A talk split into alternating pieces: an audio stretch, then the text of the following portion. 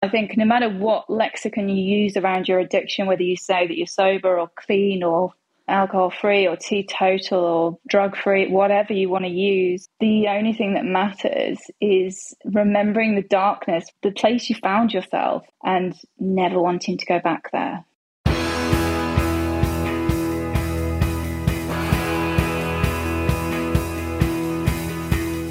Welcome to The One You Feed. Throughout time, great thinkers have recognized the importance of the thoughts we have. Quotes like garbage in, garbage out, or you are what you think ring true. And yet, for many of us, our thoughts don't strengthen or empower us. We tend toward negativity, self pity, jealousy, or fear. We see what we don't have instead of what we do. We think things that hold us back and dampen our spirit. But it's not just about thinking. Our actions matter. It takes conscious, consistent, and creative effort to make a life worth living. This podcast is about how other people keep themselves moving in the right direction, how they feed their good wolf.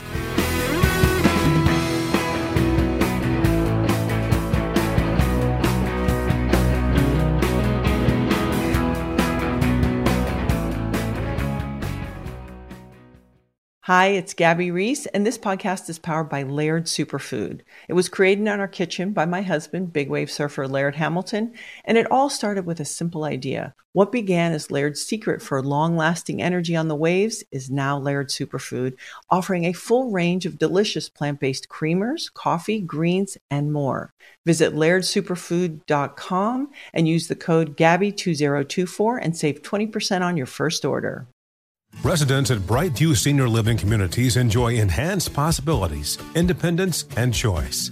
Brightview Dulles Corner in Herndon and Brightview, Great Falls offer vibrant senior independent living, assisted living, and memory care services through various daily programs and cultural events. Chef prepared meals, safety and security, transportation, resort style amenities, and high quality care. Everything you need is here. Discover more at brightviewseniorliving.com. Equal housing opportunity.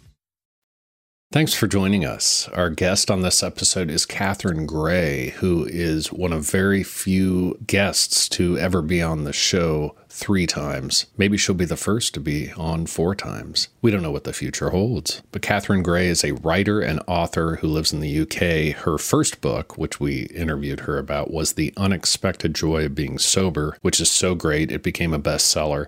And then today, Eric and Catherine discuss her new book, Sunshine Warm Sober unexpected sober joy that lasts. Hi, Catherine. Welcome to the show. Hi, Eric. Thanks for having me. I am so excited to have you back. We don't have a lot of three time guests, but I'm so happy to have you be one of them. We're going to be talking about your latest book, Sunshine Warm Sober Unexpected Sober Joy That Lasts. But before we do that, we'll start like we always do with the parable, which you will get a third try at here. So don't mess it up this time. Um, you know how the parable goes. There's a grandmother who's talking with her granddaughter, and she says, In life, there are two wolves inside of us that are always at battle. One is a good wolf, which represents things like kindness and bravery and love. And then there's a bad wolf, which represents things like greed and hatred and fear. And the granddaughter stops. She thinks about it for a second. She looks up at her grandmother and she says, Well, grandmother, which one wins? And the grandmother says, The one you feed.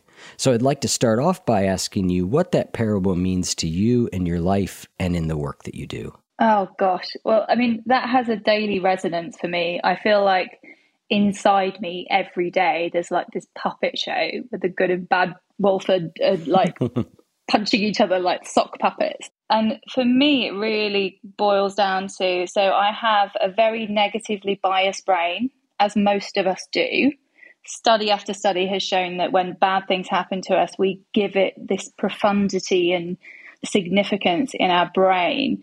And when positive things happen to us, we just let it slide on by. It's like that famous quote about our brain being Velcro for the bad things and Teflon for the good things. I can't remember who said it, and I apologize. But every single day, I have to make sure I feed my good wolf with the good things that are happening in my life and just hang on to them so that they don't slide away and starve my bad wolf who wants to throw all of the negative things that happened that day up onto a big screen. So that's how I think about it. Yeah. And we're not going to talk a lot about the book you wrote before this one, but I did get something very valuable from that book about this very thing you're talking about, which is holding on to the good things and giving them a little bit more focus. And what I took from that book that after years of doing gratitude practices, I never really got until I saw the way you did it in that book is the specificity at which I go into and think about the thing that occurred. I've only been doing it since I read that in, uh, several days ago, but it just something in me sort of clicked. And just the last couple days, as I've written out my gratitudes, they're just more alive with that specificity. Oh, I love that. That makes me so happy that means I've done my job. So I think when people do gratitude lists, and this is something that I do every day, as I said, to help my good wolf win. And it's something that people tend to do, and they tend to say things like, I'm grateful for my car, I'm grateful for, for my flat, I'm grateful for my dog, I'm grateful for my partner, that kind of thing. They go too big, and mm-hmm. these things don't change from day to day. So, what I discovered, because I fell into this trap myself when I started doing gratitudes eight years ago, was that if you funnel down to the specifics, I can't say that word, to the specifics of the gratitude, then that becomes so much more powerful, which is what you've discovered, which just makes me really happy. Yeah, yeah, it really does make a difference. So, Let's talk about Sunshine Warm and Sober. At the time of the writing of the book, you were eight years sober, I think. So, where does that track to where you are now? I'm still eight years sober. Okay. Okay. I'm just, All right. I'm just I'm just a little way into it, so I'm like almost eight and a half years sober. Yeah. I don't know whether you you want me to go into this, but my first book was The Unexpected Joy of Being Sober, and I wrote that when I was four years sober, and I honestly thought that book was it. I thought, you know, I've learned all the stuff I'm going to learn pretty much about sobriety and non drinking and my drinking days and recovery and addiction and all that. Um, you know, obviously there'll be updates with the news, but honestly, I thought that evolvement had mostly been done in those first four years, which just now, I'm sure you can probably relate, seems quite absurd. It just seems preposterous because I've done just as much learning in the last four years about how to be a sober adult. So I think when I wrote, wrote the first book, I was basically a sober teenager. I think you're like a newborn for the first year of sobriety, then you're a toddler, and then you're like an adolescent. So only now that I consider myself what would be, you know, a, a sober adult. So yeah, that's what the second book is all about. It's a sequel you said a bunch of things in there that that I could reflect upon, but I think there is a line. It's a line that doesn't exist where we go from quote unquote being in recovery to just being a human being who mm. goes through the same things that everybody in the world goes through. And I think at a certain point that's what recovery starts to look like is it just starts to be about living as a thoughtful, committed, good human being, which I think always takes effort. And there's always, hopefully, if you're doing it right, always learning. Absolutely. And I think when you're in the first few years of recovery, you can, sorry, I've got a puppy and he's got a bone. I'm just going to try and get it off him because it's going to be very noisy. He's okay. in a very playful mood, which is great timing. I think something that's also very true is that we tend to, in the first few years of recovery, we set we, if we're anxious or if we're excited or if we feel any strong emotion, we sort of count that as being triggered. Yeah. You know, we, we think, oh, I'm, I'm being triggered to drink. Whereas now I don't think of those emotions in that way. It's just it's just a spectrum of emotions that everyone experiences. But I think of my addiction quite differently. I I don't think of myself as, you know, forever addicted. I think of it more in the neuroscientific way, which is that the addictive superhighways fade over time. So just as I don't consider myself like still addicted to smoking, which I quit seven years ago, but if I restarted smoking, I would become addicted to it again. Those two things coexist. So that's how I think about my former addiction. You know, it's not necessarily the norm, but it served me that way of thinking about it. Yeah. And so much of what you write in this book is about that things are on a spectrum or there's lots of shades of gray or there's no uh, this or that answer shows up through so many different things that we could talk about as far as what we know about addiction, what we think addiction is, how we recover from addiction. And at the same time, there is that one fairly stark, bright line that says for most of us, our experience is if we drink or use again, we are going to end up in trouble again. Absolutely. And I think that's why a lot of people do feel safer. Um, the majority of people feel safer defining themselves as an addict or alcoholic for the rest of their lives because they see that as you know the daily reminder that they shouldn't drink or use right because they will become re-addicted and the neuroscience supports that as well because it doesn't matter how you know I haven't drank for eight years, but those well worn pathways in my brain, even though they're cobwebbed and disused, they're still there. And they're almost like an overgrown highway. You know, it's not just a little country lane. It's it's it's a proper prominent like Route 66. So that's not to be tested, in my opinion. Yep. I think once you've become addicted to something, if you restart, you will more than likely become addicted again. Why take the risk? Yeah, well, what's interesting is I was somewhere around where you are in sobriety, probably a little bit less. It might have been I, seven years my first time around, and I drank again. Oh, really? Oh, my gosh. Yeah, I think I've been back sober about 14 years. Yeah. I think it'll be 15 years in February. But yeah, it was around eight years, um, seven to eight that I, I went back out. And it's really it's really interesting because I did a lot of the healing that you are describing and talk about in the book and yet I still drank again. Mm. and like you said it's obviously I'm on a podcast where I talk about my recovery journey again so we know how it turned out right? It didn't it didn't work out going back out. Mm-hmm. I thought I could handle it and I didn't. I couldn't yeah. So my dad, he's unfortunately no longer with us, but he went back out at eight years as well. Mm-hmm. And again, that was short lived. And then he came back and did 23 years. So maybe there's some sort of seven year itch or something when it comes to recovery. But yeah, you, I mean, you're never immune, are you? And the book goes into these stats, which are really fascinating. So once you've done one year of sobriety, you've got a 66% chance of sustaining it. Once you've done two years, oh no, sorry, it's 36% after one year. After two years, it's 66%. After three years of sustained sobriety, it's 86%. But that's not 100%. Right. So there's still that 14% falter rate which means that you can always fall down the rabbit hole again.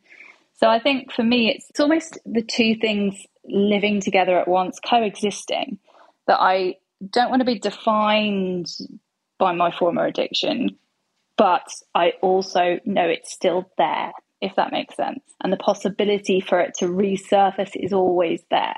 Yep, I agree. It's 100% that way. And that's why I was saying it's like there's a lot of gray area, and we'll get into some of these. How different is an alcoholic from a normal person? Is that even yeah. the right word to use? You know, how do we define ourselves? Which I think there's room for a, a lot more nuance, except up to the point of, at least in my case, the moderation line. Because you said in the book, you know, the question that most people have at some point is maybe I can moderate now. And you said, yeah, you know, that wager. yeah, you'd wager that most of slips or relapses, whatever you want to call them, are down to the maybe it will be different thing. And that was absolutely what mine was. And mine used my healing against me. It's very fascinating because it went, look, you did all these years in AA, you worked the steps a bunch of times, you've been to therapy, you you did all this inner child childhood repair work, you've been to counseling, you've done all these things. You're a healthy, reasonable human being now. And You're fixed. yeah, and you were just young at that age and you know, you were doing heroin, which of course is a bad idea. You shouldn't do that but a couple drinks aren't going to be a problem. You know, you make good decisions in other areas of life. Oh. And uh, didn't, like I said, didn't turn out. What's interesting, it wasn't an immediate disaster. You know, in, in AA, we were always so strident. Yeah. Like, if I go back out, I'll be a prostitute and selling my body for drugs in the next eight minutes. Like we are so dramatic about it. and that was not my case at all. I started off and I had a drink and then I, nothing bad happened. I had a couple more, nothing bad happened. But over a period of years, it just slid back into the same abyss. Yeah, it always does. And I've seen it with with all of my friends pretty much that have gone back out that maybe it'll be different this time. Voices one, they've always found the same. There's a few months or six months or even a year of where it looks like it's going to work out and then it doesn't. It just slides back into that darkness, like you said. Yep. Yeah, I just think once you've been to that dark place, you're always going to be taken back to it if you pick up again. So I mean, for me, it's not something that I in any way nurse a notion of wanting or being able to do again any more than I would nurse the notion that I can outrun lions. You know, uh, it's yeah, just it's a bad idea for me. Yep. Um, so yeah, but then people when when I explain to them that I no longer call myself an alcoholic, I stopped defining myself that way when I was about four or five years sober. I did it secretly at first because I was very scared of offloading the word. I'd been taught mm-hmm. that if you offload the word addict or alcoholic, then you may as well have pressed a button on the relapse machine. mm-hmm. You know, you're you're heading for a relapse, you're cruising for a bruising. So I did it secretly at first, and then nothing happened, and I just started feeling actually safer in my sobriety. But then that's my story. That's not the right way for everyone. It certainly isn't. If if one of the words make them feel safe, they should keep it. Yep. But I think no matter what lexicon you use around your addiction, whether you say that you're sober or clean or alcohol free or teetotal or drug free, whatever you want to use, addict, alcoholic, the only thing that matters is remembering the darkness, the place you found yourself, and never wanting to go back there. Yep. Yep. I want to hit a bunch of points in there, but let's circle back fairly early on in the book where you talk about the definition of addiction and you've got some different experts who weigh in throughout the book who are awesome but i wanted to talk about you know what do we think addiction is, if even that's the right word to use anymore. Mm, well, I mean, I, I absolutely use the word addiction, mm-hmm. but I just use it as more of an experience than an identity. So mm. a person with an addiction rather than an, an addict, addict yes. kind of thing. Yeah. yeah.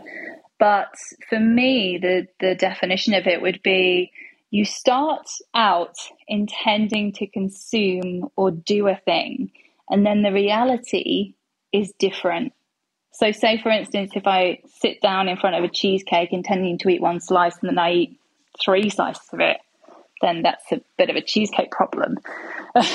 yeah. Because I, I never, you know, go on a night out intending to drink one soft drink and then have eight, which is what I used to do when I was drinking. So it's that difference, no, no, matter whether it's spending or gambling or what have you, it's the difference between what you intend to do and what you actually do. But a lot of my experts pointed out that the most recent clinical understanding of it is that it's more of a not a learning disorder because that's outdated now, but it's more of a disordered learning. So it's your brain learning that this thing helps whether it's a drug or a drink or a shopping website, you know, it, this thing soothes you. And so it comes back to it again and again and again and again. So it's more that your brain has just learned that something that is bad for you is good for you. And so it repeats it. Right, right. It's interesting that, you know, the learning disorder theory came up and uh, disappeared fairly quickly. And I think the problem might be with that that term, but I do think yeah. it points to yeah, your brain learned something really really well and then got stuck on that setting. Exactly. Just like your brain classifies food and water and shelter as essential for survival, once you're addicted to something, it classifies that thing yes. as essential for survival too.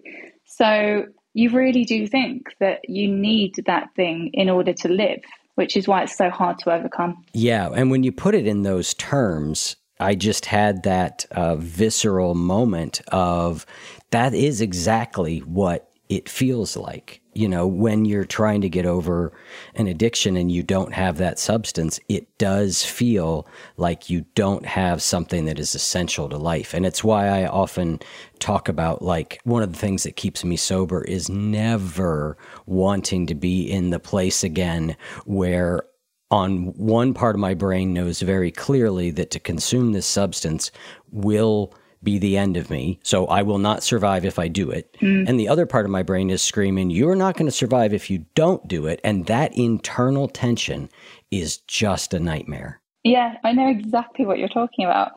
A neuroscientist would probably say, although this is vastly oversimplified, that that is a fight in your brain between your amygdala and your prefrontal cortex, which is basically the child and the adult of your brain, if you're going to boil it down really simply.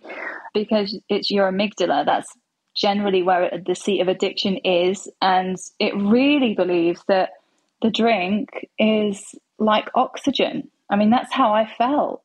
I really did feel that way. Yeah. And so did you. And but it's very difficult to explain this to people who haven't experienced it themselves. Yeah. Yeah. And then it may be amygdala to prefrontal cortex, but it's almost for some of us particularly if we've tried to get sober a bunch and haven't been able to, it's like the fear of drinking is so strong too. It's just like these two terrors that are like trying to outbid each other. So when we talk about addiction, the other thing that I think is a more modern understanding is that there isn't like some line where it's like, well, up to this point, you do not have an addiction. And then the minute you go past this, you suddenly do have an addiction. That there's a lot more um, gray area or scale on this. Some people would say we're all addicts to something in some way. How do you think about that now? Yeah, I mean, I think of addiction as a spectrum. And even though I was a seven or eight, or maybe even a nine at my worst, I'm actually seeing more and more that people are quitting when they're lower down on the spectrum, when they're five or six, because we're mm-hmm. living in a world that's much more. I'm sorry, my puppy keeps taking presents from under the tree and trying to rip them up. oh no. We should put him on the video. on overdrive. I know, honestly, he's been really good all day, and that just now just become an absolute terror. Um, anyway, I've just taken everything away from him that he can do harm to. So hopefully that will be fine. I'll tell you a funny story about dogs real quick to this note. Uh, Ginny and I, my partner, we've got this uh, program called Spiritual Habits. There's a second version of it that we lead. And at the beginning of every session, we do a guided meditation our dogs have decided like that at that moment they're going to go to their worst behavior so like i'm guiding a meditation and inevitably one of them is like in behind me or I'm like, what are you? Do- what are you doing? You don't even ever do this normally. Like it is just it's just unbelievable. It's like they can sense it. I mean, he literally just got his metal collar dog tag off his collar somehow and was trying to eat it while I was trying to answer a question about neuroscience. So I was like using chicken to get it off. Oh no, he's destroying his bed. Okay. We're just going to ignore him. All right. Um, yeah, they sense that you're doing something important, I think, just like children. And yeah, that's yeah. when they act up. Yep. Right, I've totally lost the thread of what we were talking about. What was We were talking about things being on a spectrum and you were saying oh, people oh, yeah. people who are lower down like a 5 are starting to quit. Definitely. Yeah, because I, I mean I think it's probably the same in the states but here in the UK everyone is so much more sober positive and if you're at a party now and you say that you're not drinking, you don't get heckled like you used to, which is just amazing. Things are beginning to shift. And I just meet sober people all over the place now. Like it used to be that you couldn't find them unless you went to a meeting. Yeah. And now I'll bump into them at my co working space or at yoga or whatever. And it just feels like so many people don't drink now. Not that there's a right way and a wrong way. You know, I don't believe that. I think it's nuanced and people should do what works for them. But yeah, it's definitely a spectrum. It's not a black and white thing as we've been led to believe.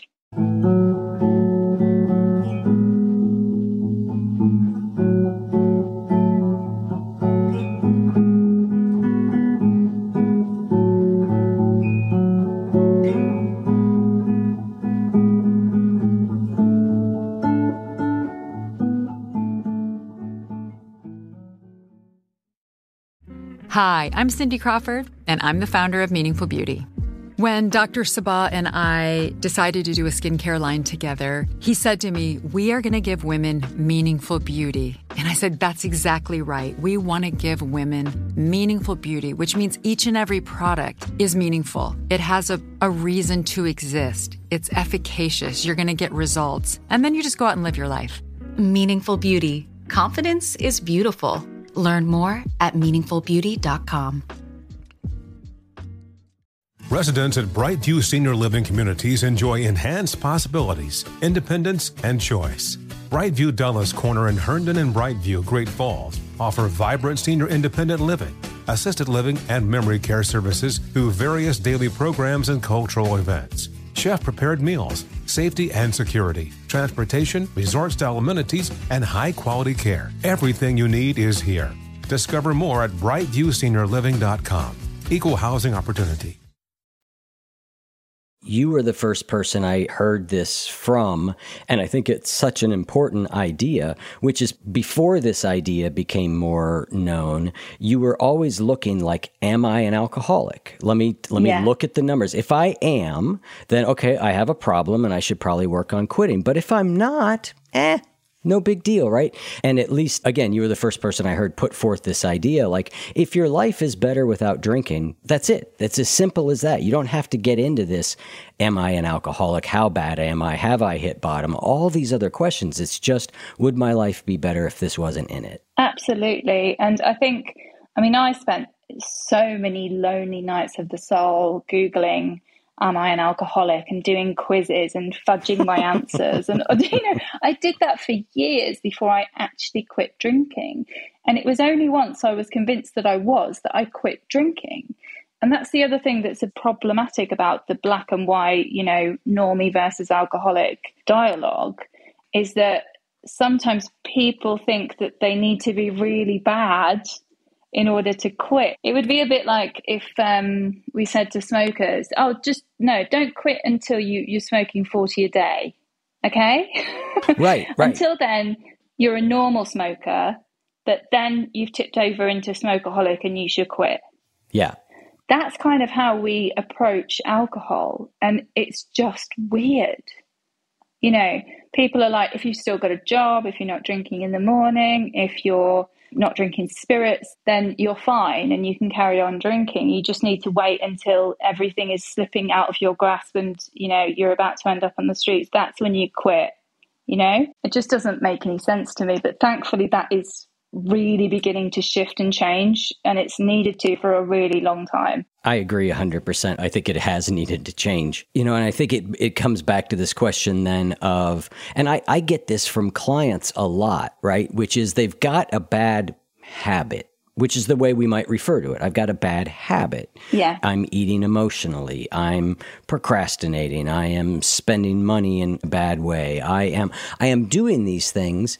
And the question is always, well, is it an addiction or not? And I'm sort of less concerned with that because I, I again I don't think you can say well yep it is you are now officially an addict it's like well you, you're not happy with it Yeah. it's not serving you in your life It's causing you distress. that's right. And the way that we're going to deal with it is going to be very similar, whether we call it an addiction or whether we call it a bad habit or whatever we want to call it. Some people are very quick to call it an addiction. Other people don't want to hear that word. Again, it's describing behaviors on a spectrum. And uh, you're enough on the spectrum that this is problematic for you, whatever we want to call it. Yeah, absolutely. And like you said earlier, the am I addicted to it is the wrong question, really. The right question is would my life be better without it? Yeah. If I stopped this behavior or this compulsion or this consumption of this substance? That is the question. And so it doesn't really matter if you're addicted to it or dependent on it or whatever language you want to use. It's about whether it's blighting your life. And if you are coming to the point where you're even asking that question, then the answer is yes. It is it is blighting your life because why else would you be researching that? Yeah. Yeah. You know, people who are who easily moderate a substance or shopping or gambling, whatever, they don't sit there at 3 a.m. in the blue light of the laptop Googling, am, am I an addict? Yep, yep. They just don't. So just labels aren't necessary Yeah. in order to tackle the root problem. That's that would be the core message I would want to leave people with. But they're not wrong either, you know? It's whatever helps you. You talked about this in the book about this idea of, you know, do we use those terms alcoholic addict? And, you know, you described how you've chosen to not use that term. I don't think about it very much. I would say, yeah, I am an addict uh, or an alcoholic, or is the word I would use, but only because I don't think about it very much. And I love, yeah. you quoted, I think it was Tempest Recovery, who says addiction is an experience, not an identity. And that, oh. that totally, I was like, yes, that's the wording I was looking for. And I don't really go to AA anymore. I think the thing that sort of pushed me out of AA was what you talk about here wasn't that word defining myself as an alcoholic the word i'm like okay it doesn't the word doesn't mean anything to me but what it was and you talk about this in several different ways in the book, uh, talking about people, describing people outside the room as normies. Mm. You talk about describing us as having an addictive personality. You talk about describing ourselves as like, well, I'm just an addict, so that's why I do that. What eventually got to me was like, I just went, I don't think I'm that different than the rest of the world. No. Except I cannot moderate drinking. Okay. So, in that way, that's an experience. But I just got so tired of seeing myself as defined by the tropes of what an addict is like. Yeah. I mean, I couldn't identify with that more, as you know. And I'm I'm definitely of the school of thought where I think most people are addicted to something it's just that the experience of being addicted to alcohol and other drugs, um, because we say alcohol and drugs, but alcohol is a drug. Yeah, yeah. Is one that can savage your life and become a very visible and humiliating experience once you really get dependent on it. So, and other addictions like phone addiction, um, work addiction, they're very socially supported. Yep you know, making money addiction. Is that work addiction? you know, just that more, more, more addiction. That is 100% encouraged by our capitalist societies. And, you know, different addictions, they can still have, though, that detrimental effect on you, but they're just socially endorsed or reviled. So, yeah, it's something that I didn't want to be defined by for the rest of my life either but everyone's individual and they see it differently. Yep, it's so interesting talking about that like what is socially acceptable, what is not. You know, I got sober that second time and the first time I was a homeless heroin addict who was looking at going to jail for a long time. The second time I was a drinker who smoked marijuana, who also had the best job he'd ever had, was driving a very, very nice car, living in a beautiful part of town in a nice house, inside I was just the same. It's just that alcohol yeah. was legal and heroin was not. I mean, mm-hmm. it was that basic. Otherwise, there was no difference in how sick I was. And I just didn't have to do the things as an alcoholic that I had to do to get heroin. Absolutely. Because I could walk to any store that I drove by and I could walk in and get my drug at a very affordable, reasonable price. And yeah. so it does speak to that idea of the way we define the substance has a lot to do with it. I also do think that drugs are a little bit different than, say, gambling or phone or sex addiction, or, and the way they're different is both types of addictions change the brain by what your brain is learning and by the neurochemicals that you're generating. They both do that, but drugs and alcohol in addition to the way that sort of happens in the mechanism of addiction, drugs and alcohol actually then are chemically on top of that changing the brain even more because that's what they are. Absolutely. They're brain changing chemicals, right? So you it's almost like you've got the double dose of it in that case. Yeah, thank you for pointing that out. That is an important distinction. And that's why those types of addictions can be all the more powerful and also destructive. Um, what you just said about the heroin addiction versus the alcohol dependence, and I bet the second time around when you got sober, you encountered more resistance to your getting sober than you did the first time around because, you know, your life was so great and you were nailing everything and killing it at life. Yeah. And, you know, that was very much my experience as well. When I came out and said, you know, hey guys, I'm an alcoholic, because I definitely embraced that word at first, and I need to quit drinking I nobody apart from a few members of my family and my best friend who I'd lived with was like, great decision. we'll support yeah. you 100% with that. I got a widespread reaction of, you're not that bad. Just, you know, just, yeah, fine, take a break, but just do it for a month or so, or, you know, maybe six months at most. Um, you know, you're doing really well at life. It's just, it's that relationship that's gotten you down, or it's just you're a bit depressed, so you're drinking more than usual. And it's just such a strange social thing because you're doing this thing that is 100% a positive lifestyle choice, and yet people resist it. Yeah. They don't want to lose their drinking buddy. Yeah. Um, so it's legal and it's socially celebrated and championed, and we're encouraged to grow up to be drinkers. So, yeah, I think in, in that way, it is different to other drugs. Totally. And I think some of it depends where you live and the culture that you're in. And, but I mean, I have, I've had a couple clients who are in that boat where it's like everybody around them is just like, you're fine. What are you making such a big deal out of?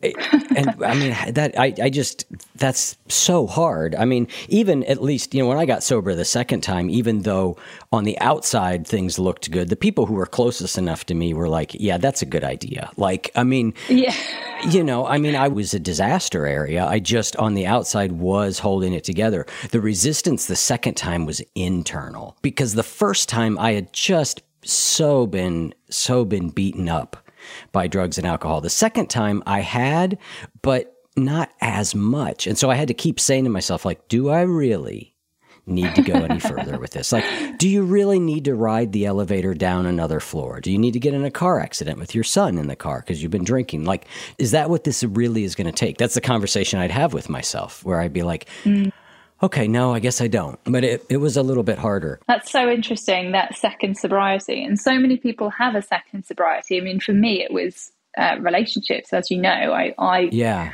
realized through how I can't remember how long it was into sobriety, but I realized that I was well and truly addicted to love and relationships and had to give those up yeah. for a year in order to recalibrate. But yeah, a lot of people do have that kind of second sobriety where they realize there's another addiction lying beneath their primary addiction.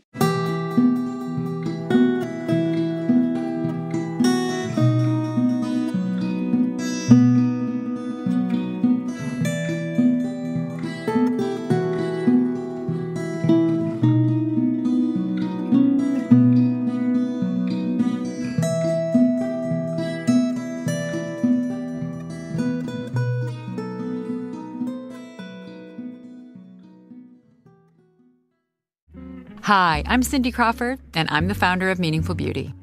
Well, I don't know about you, but like, I never liked being told, oh, wow, you look so good for your age. Like, why even bother saying that? Why don't you just say you look great at any age, every age? That's what Meaningful Beauty is all about. We create products that make you feel confident in your skin at the age you are now. Meaningful Beauty. Beautiful skin at every age. Learn more at meaningfulbeauty.com.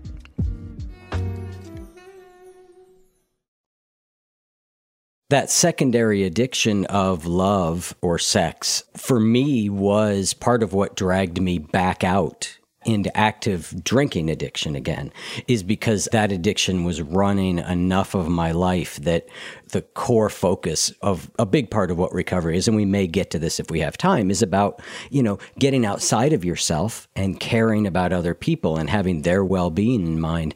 That had receded from my life and all I was interested in was me me me me again. And that was a big part I think of what was behind me going back out. Yeah that makes sense. So we're going to take a brief detour here to talk about. I know you must do this on purpose in your books because it, it's funny, but you come up with all these different ways of describing being drunk.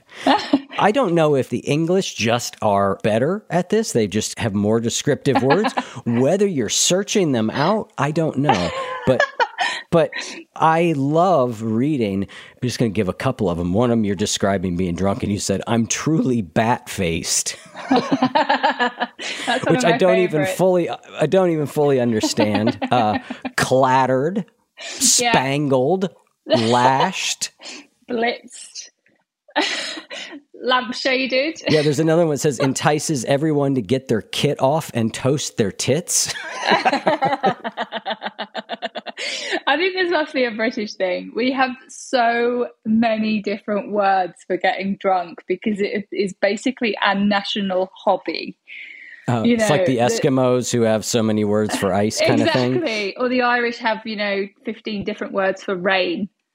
Yeah, yeah. Okay. That's why we have so many of them because we get drunk so often. So I think that that can explain it. I think if you ask any British person, they'd be able to rattle off at least 15 different words for drunk. I think the US used to be better at it because if you read the AA Big Book, which was written what back in the late 30s, there's some great ones in there, like you know, boiled as an owl. Um, you know, there, there's some good ones in there. I don't remember them all, but now I think uh, uh America as a whole, we're just less literate, so we, we, our words have just gotten to be less fun. But um, I, I, truly enjoyed that uh, throughout the book. I just kept looking for it. We've hit on this a little bit, but let's talk about addictive personality. And the correlate to it in your book, you've got two sections, and I'm just going to tie them together. You ask the experts, can you have an addictive personality? And then you also talked about this, you know, narrative that some people have, like, well, I'm just an addict, you know, like as they're binging on sugar or coffee or cigarettes. Well, I'm just an addict. Mm. So is there an addictive personality? And if we have it, are we more likely to become addicted? Well, I asked four experts, and I specifically and deliberately chose experts with very different ways of thinking mm-hmm. from the very traditional AA way of thinking right across to the more radical way of thinking, the more modern ways of thinking. And it was so interesting because three of the four said no, there is no such thing as an addictive personality. What you can have is a predisposition to addiction. And these are things like anxiety, being somebody who's anxious or being somebody who's introverted. But then the very opposite is also true mm-hmm. because people who are extroverted or more prone to be impulsive and spontaneous are also more likely to be addicted. So, this idea of this singular addictive personality that a person can have is just not true it's not backed up.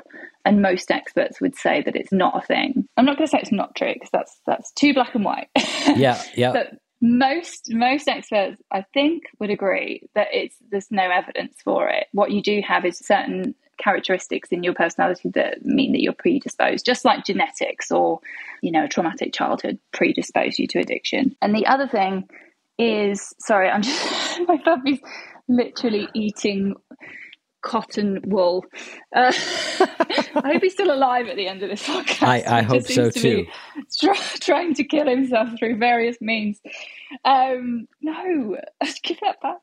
Uh, anyway, so and the once an addict, always an addict, something that I hear so much, and it just makes me feel really sad. This this kind of I'm just an addict narrative um, that people tend to internalize and therefore think that they're just going to get addicted to everything because they once got very addicted to something. It's just not the case. I mean, for a start, if you've overcome a primary addiction, no matter what it was to, you have beaten an addiction. Uh, yeah, you may not have beaten it forever. You may go back, but you still have that toolbox that you use to beat that addiction you know, whether you've been sober for four years or 40 years. So it's something that I just don't really believe in. I think that once an addict, always an addict is quite a destructive way to think of it. Yep. I think all of us are prone to addiction and all of us could fall into an addiction. So that's more the way that I think of it. Yeah, yeah. And I think you know, when we get sober from an addiction, there does appear to be more likelihood of falling into another one. And I don't think that's so much underlying personality, so much as, as, as you said, it is a series of risk factors that have added up to addiction. And we're still learning how to live without relying on some external thing to make us feel happy. But over time, I think that can change. It's funny, I've said this before. I answered that I was an impulsive person on personality tests up until a couple of years ago. Mm. And that is not the way any sort of description of me over the better part of the last 25 years would be, except for, yeah, I did go back out and drink for a while. Mm-hmm. But I'm not an impulsive, rash person. And yet I had that I'm an addict, thus I must be impulsive, that I continued to answer those things that way. And I know you're a fan of uh, Dr. Rick Hanson. You've quoted him in a lot of books. And I was talking with him recently, and he said something that just I was like, yes, that's exactly it. Although I think his his measurement of time is off. He said everybody's self conception is at least six months out of date, and I was like, that is brilliant. And for a lot of people, it's way longer than that. It could be that for people who were addicted, you know, have an addiction, and they've been sober ten or fifteen years, that personality, their their their self conception may still be stuck on some really defining things that aren't true anymore. I mean, I, in AA, there's a, people say this all the time around here, like, "Well, I'm still a liar, cheat, and a thief," and I'm like, "Well, are you?" Like, are, I mean, okay, maybe you are, but but maybe you're not. So it's interesting. Yeah, it's allowing yourself that room and having the permission to evolve beyond what you were. Yes. And what you just said is perfect. I mean, I used to, for, for many, many, many, many years, I told myself, and other people told me as well, that it was an echo chamber, the story that I was dreadful with money, right? I'm terrible with money. I'll never buy a flat. I'll never be able to save money. I, will never get out of debt. And so obviously my reality reflected that. Mm-hmm. So we have to be careful what molds we pour our stories into. Yes. Because that shapes our reality. Our perceptions of ourselves shape our reality. So it would be like you pouring some jello into a mold and being like, oh, how strange, it's now shaped like this mold. If you tell yourself that you're terrible with money or you're impulsive or that you get addicted to everything, then you will then go and become that self fulfilling prophecy. So if you change how you think about yourself, then often that can trigger a change in yourself. Or if you just look at the actual evidence, like when's the last time I told a lie? Am I still a liar? Am I still a cheat? Am I still a thief? When's the last time I stole? So, yeah, you have to let yourself evolve and become better and champion yourself when you become better. I think it's really important. Yeah, I love it. You talk about that in the book. Our stories can become self fulfilling prophecies. And you have a line. I love the one you just used about pouring our stories into a mold. The other one that you said is it, it becomes like a coat hanger that you hang the rest of your life upon, which is another really mm. good analogy. And I think this is interesting because, again, I see this sort of work working with clients and the vast majority of my clients, it's not alcoholism or addiction work, right? But what I see is this tendency to say, like, I'm the kind of person who never follows through on things. Yeah. And it's this interesting dance of, and it's the same thing with alcoholism and addiction. You've got to say, well, yeah, there's a real problem here, right? I've got to look at the facts and go, okay, yes, okay. Up till now, I traditionally have not tended to follow through on things that I started. So, okay, that that's who I am today, but like you said, we've got to give ourselves the freedom to move forwards and I'm always looking for like a word, like what's the right word? Like tendency is a word that I sort of like. I might say I have a tendency towards X, you know, mm-hmm. which is, is true. You know, right now I have a tendency towards X. That can totally be changed and overridden. It's a very different thing. So it is a nuanced discussion. But I think the important part of it, as you're saying, is like, don't let it harden. You know, if it's useful, then learn what you can from it, but don't let it harden. Yeah, because we can and absolutely do change. I mean, what you've just touched upon is so important to make yourself a person with the thing rather than the thing. Yes. So I used to be a late riser. Now I'm a person who tends to get up early, but I allowed that identity as a late riser to just become the thing that I always did. And in order to change it, obviously you have. I mean, I'm a big fan of Atomic Habits, James Clear. Obviously, you, ha- you have to start changing the thing in order for the new thing to become the new tendency. Yep. You can't just, you know, say you're an early riser and then you are. That's not what I mean. But you should allow yourself the wriggle room to evolve beyond that thing that you used to do, even if you did it for 21 years, like I drank for 21 years. Yep. You know, it's just so important to allow ourselves that room. Absolutely.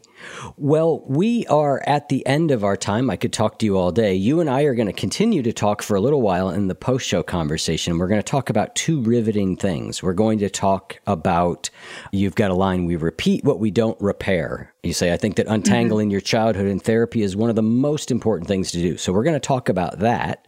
And we're also going to talk about a new hobby that we both have discovered, which is bouldering. So we're going to talk about that in the post show conversation.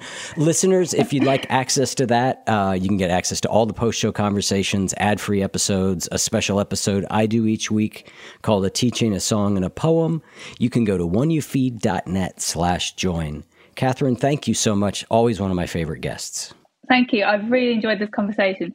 May I just point one thing out though, because I don't want to take credit for something that I didn't say. Yeah. So we repeat what we don't repair was um, it's a quote from a therapist called Christine something. I can't remember her full name. Um, it wasn't my quote, but okay. I did. Yeah, I I used it as a chapter heading, but then quoted her within it. So I don't want to take credit yeah. for that because it's such a good phrase. yeah. Well, if she doesn't have a if she doesn't have a last name, we don't need to credit her. No, I'm kidding. I'm kidding. I, I, know she does. I'm kidding. All right. The book uh, is called Sunshine, Warm, Sober Unexpected Sober Joy That Lasts. You can find it where you get books. We'll have links off our show notes also to all of Catherine's stuff. Thank you. Thank you. I've loved this.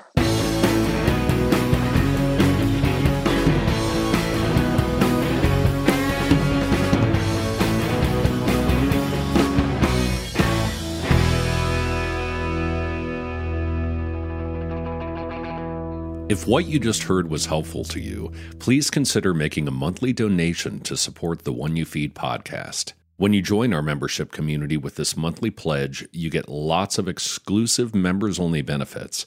It's our way of saying thank you for your support. Now, we are so grateful for the members of our community. We wouldn't be able to do what we do without their support, and we don't take a single dollar for granted. To learn more, Make a donation at any level and become a member of the One You Feed community. Go to oneyoufeed.net slash join. The One You Feed podcast would like to sincerely thank our sponsors for supporting the show.